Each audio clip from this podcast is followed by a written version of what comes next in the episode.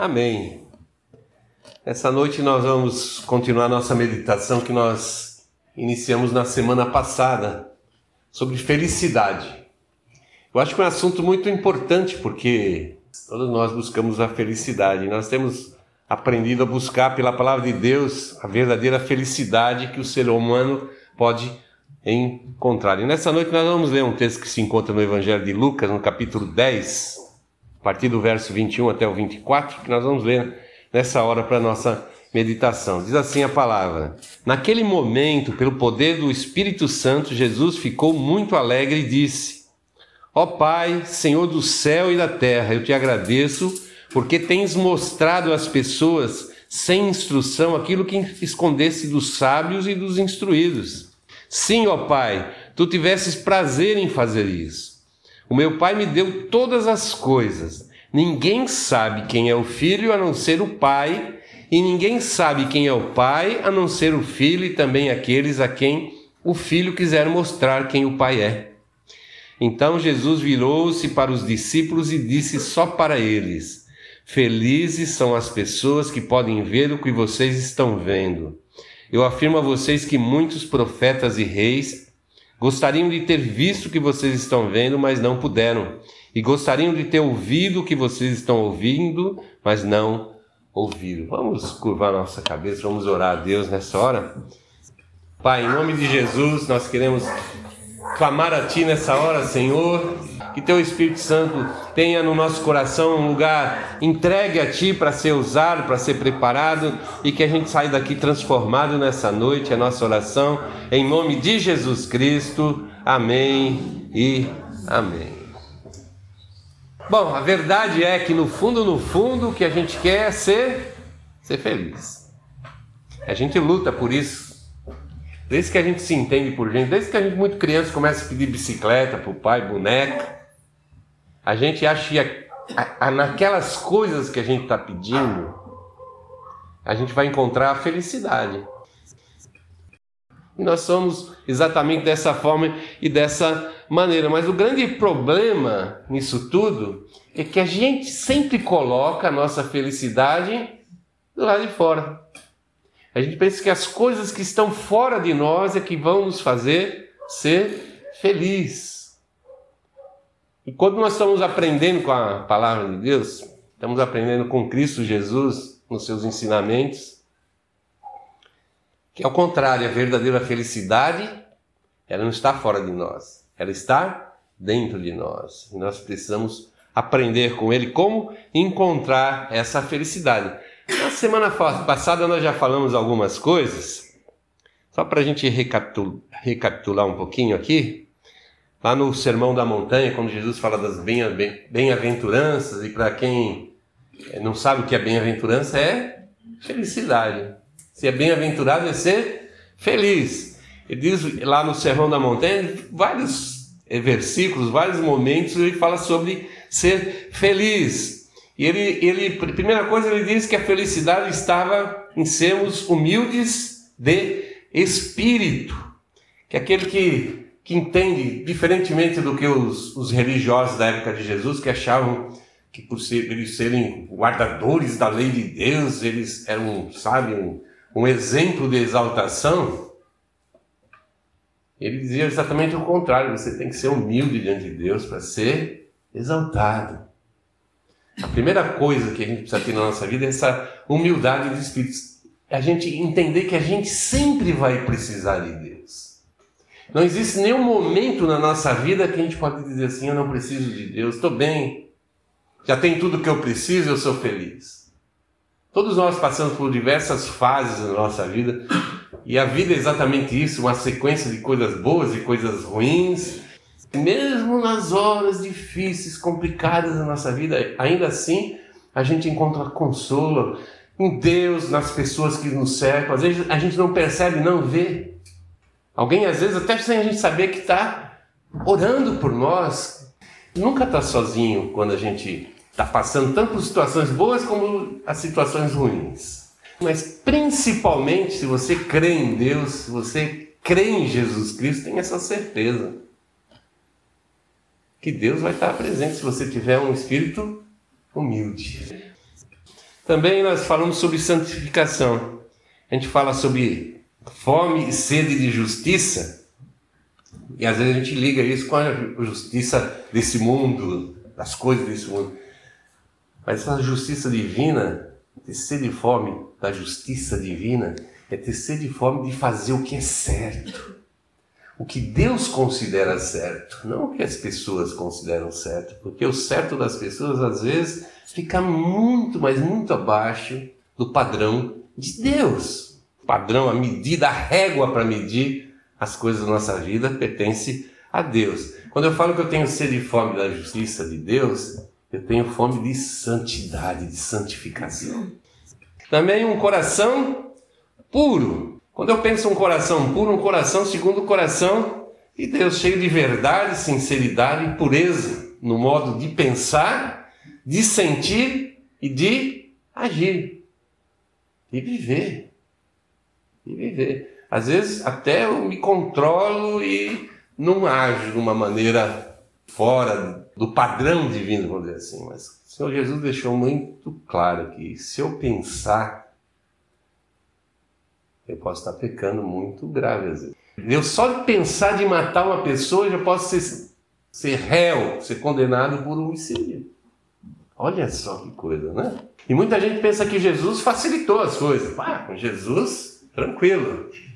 Ele conhece o meu coração, ele sabe que eu sou ruim mesmo e ele vai se contentar comigo do jeito que eu sou. Nada a ver. Lá no Antigo Testamento diz assim: se você matar alguém, você é homicida. Mas Jesus, ele, ele colocou um outro padrão. Ele disse: se você pensar em matar alguém, você já pode ser condenado como homicida. E hoje nós vamos aprender com Jesus mais algumas coisas que ele nos diz que é onde está a verdadeira felicidade.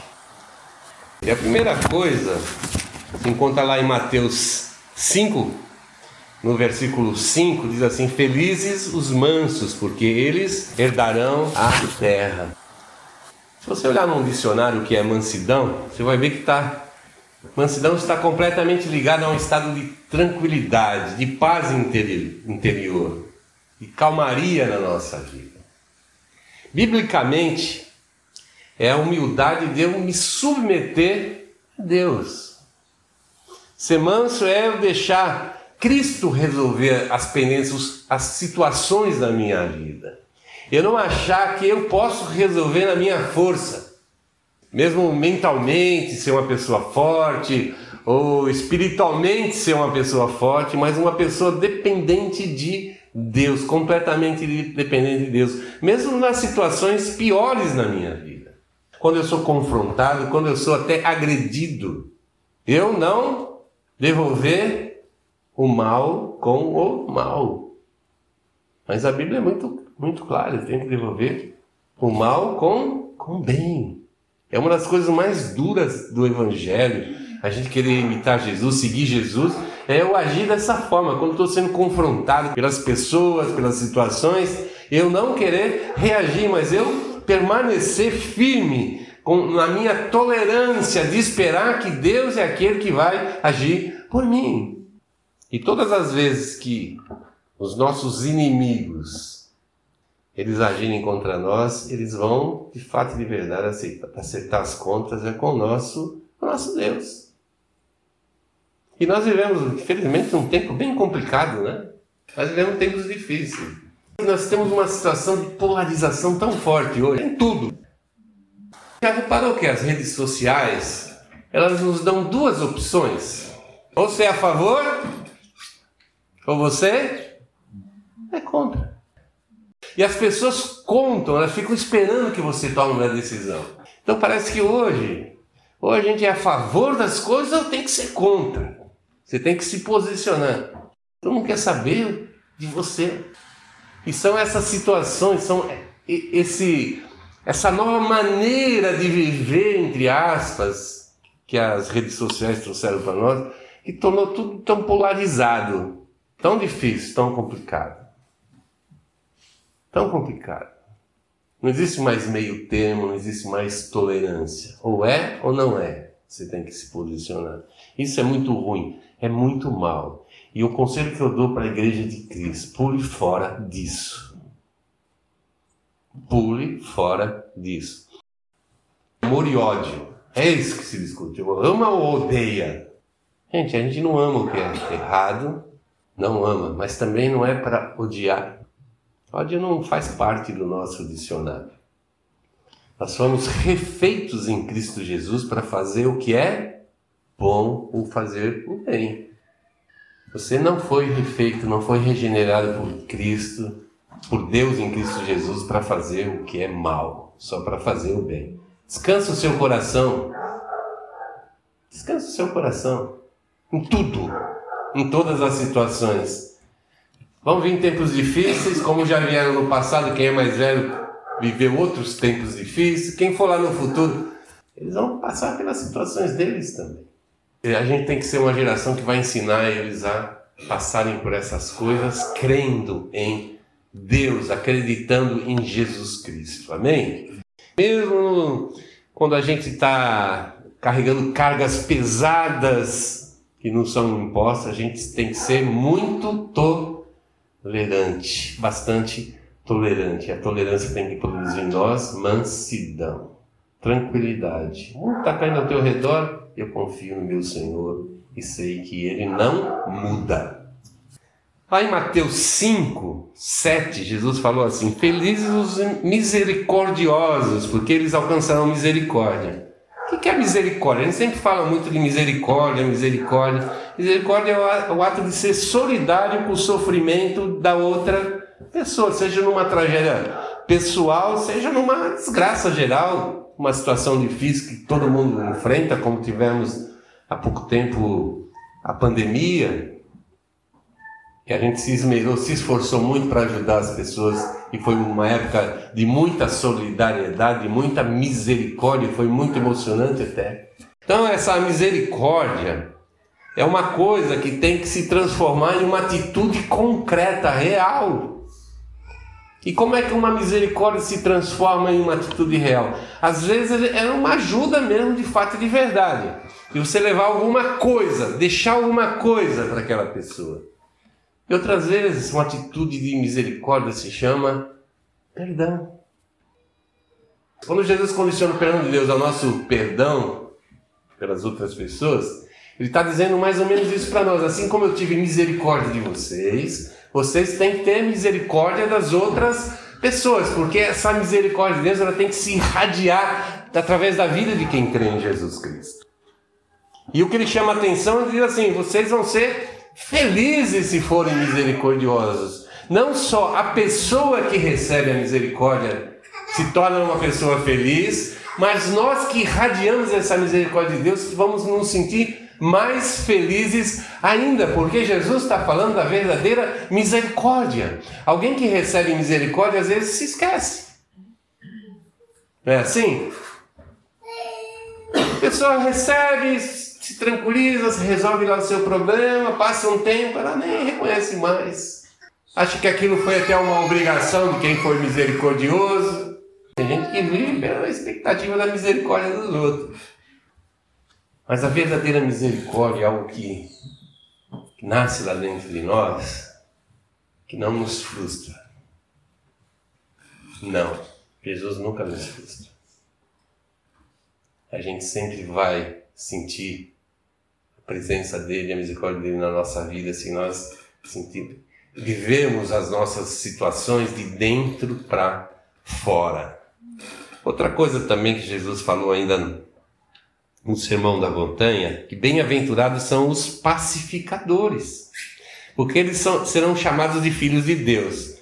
O que é ser um pacificador? É alguém que trabalha pela, pela paz. Às vezes a gente pensa que a paz de Deus na nossa vida diz respeito a só a nós. Opa, eu estou em paz, tudo bem.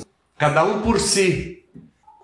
Quando Jesus fala que eu tenho que ser pacificador para ser feliz, ele diz que eu tenho que ser alguém que promova a paz em todos os lugares onde eu estiver. Todos os lugares, dentro da minha casa, no meu serviço, na minha vizinhança, na minha rua, na minha cidade. Esse mundo está precisando de, de pessoas que produzam paz. que se esmerem, que se comprometam em fazer com que as pessoas tenham paz. E eu acho que essa é a grande, uma grande missão do cristão. É mostrar ao mundo que é possível viver em paz, viver com paz.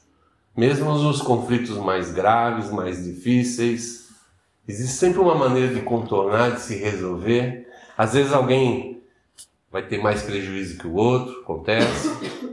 E a nível de cristianismo, o cristão ele sempre encara a possibilidade de ficar no prejuízo para ter paz. As pessoas que não conhecem a Cristo, infelizmente, elas são, elas são. Nós fomos transformados por Cristo, ou, ou pelo menos estamos nesse processo de transformação. Eu sei que é difícil, às vezes, essa transformação acontecer em nós. É um trabalho longo, que vai, às vezes, pela vida inteira. Mas são coisas que a gente vai vendo dia a dia, vão, vão, vão sendo acrescentadas. Começamos a enxergar, perceber coisas diferentes nas nossas vidas e nas vidas, na vida das pessoas que, que seguem Cristo também conosco, que resolveram viver os ensinamentos de Cristo.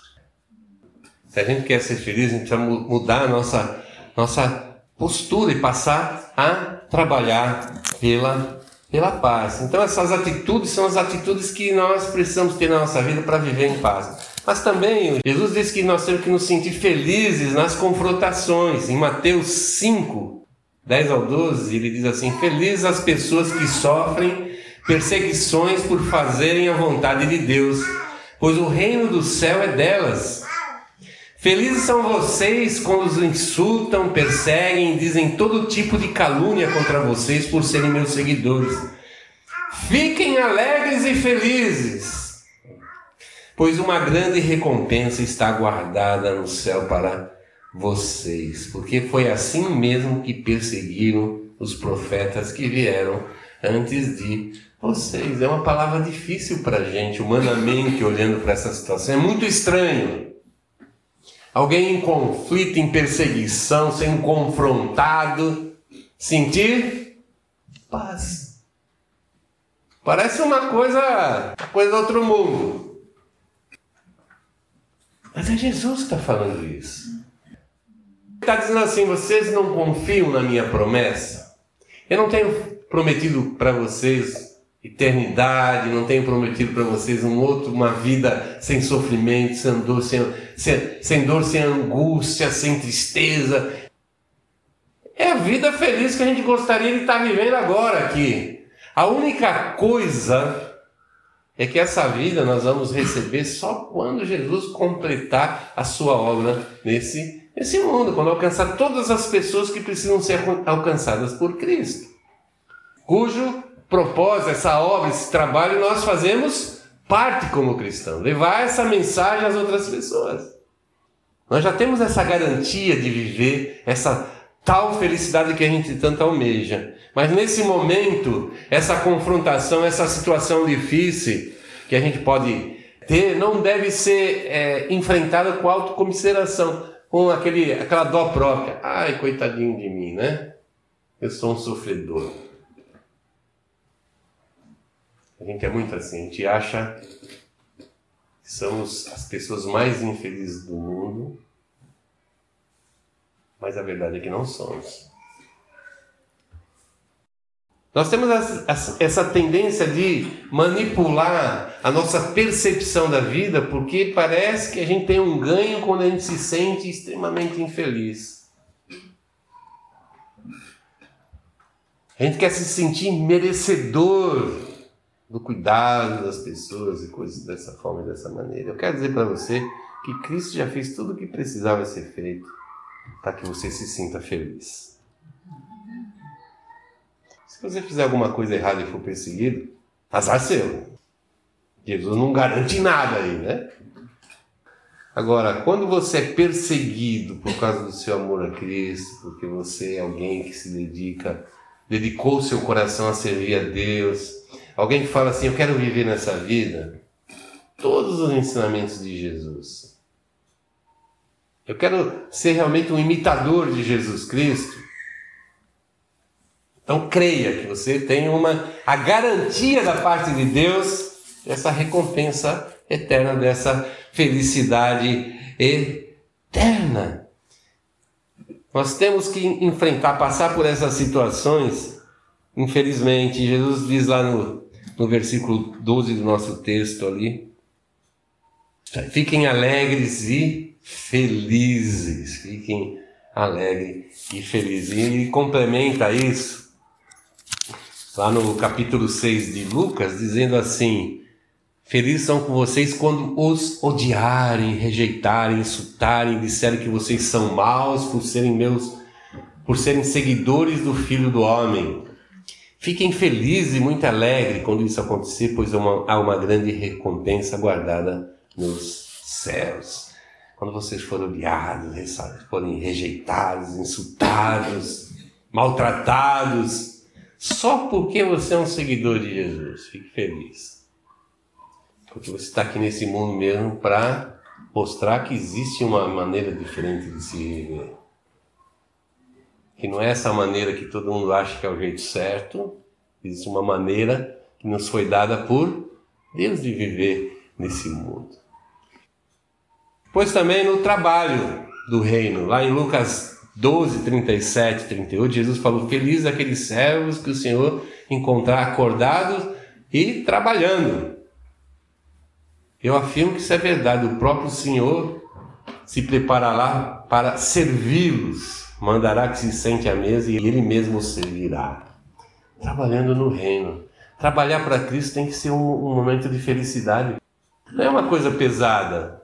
Não tem coisa melhor do que servir a Deus, servir ao Senhor.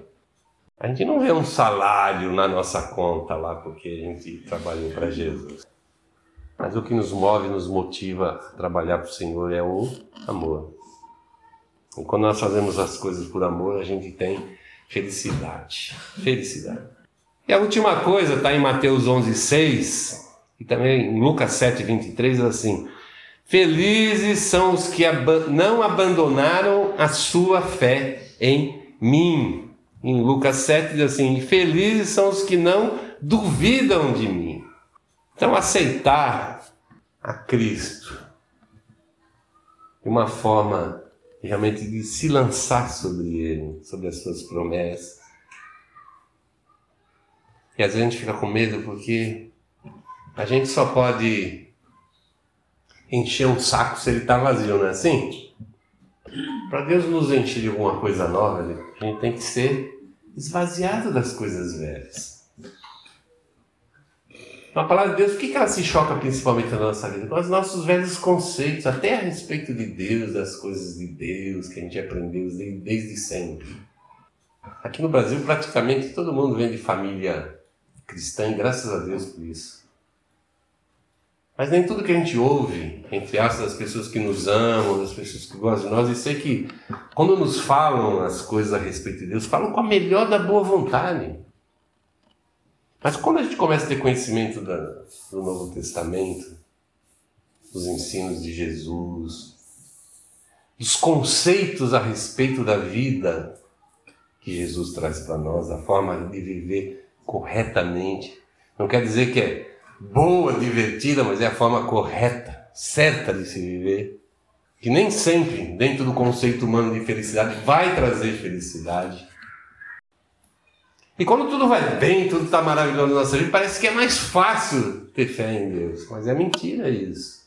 Porque são justamente as coisas boas da nossa vida que normalmente elas, elas roubam a nossa fé. Quando a gente está sofrendo, está angustiado, está triste, a gente olha para a nossa vida e fala, eu preciso de alguma coisa diferente, alguma coisa nova. E aí que nós damos essa oportunidade ao Espírito Santo de mudar a nossa vida. Isso não acontece do dia para a noite.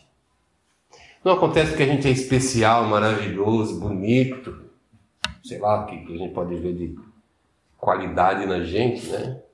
Se olhar bem, a gente pouquíssimas são as nossas qualidades, enfim. Não é por isso que Deus nos ama, ou por isso que Deus nos socorre, ou Deus vai agir na nossa vida, é porque Ele nos ama incondicionalmente. E quando eu aceito esse esse amor de Deus sobre a minha vida, eu percebo que as coisas elas vão acontecendo.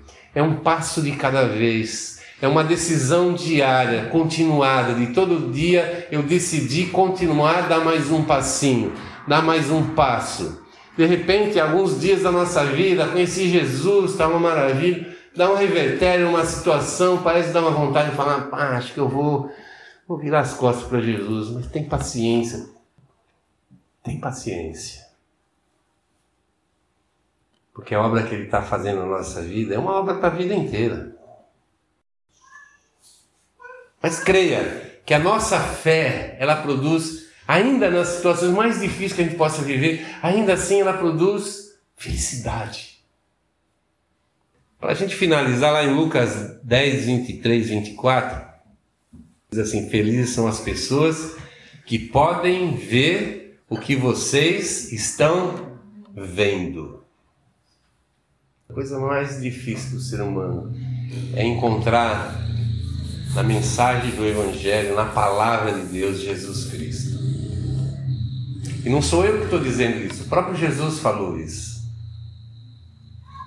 Falou que as pessoas têm a maior dificuldade do mundo de encontrar o caminho, maior dificuldade ainda de encontrar a porta, que é Jesus Cristo.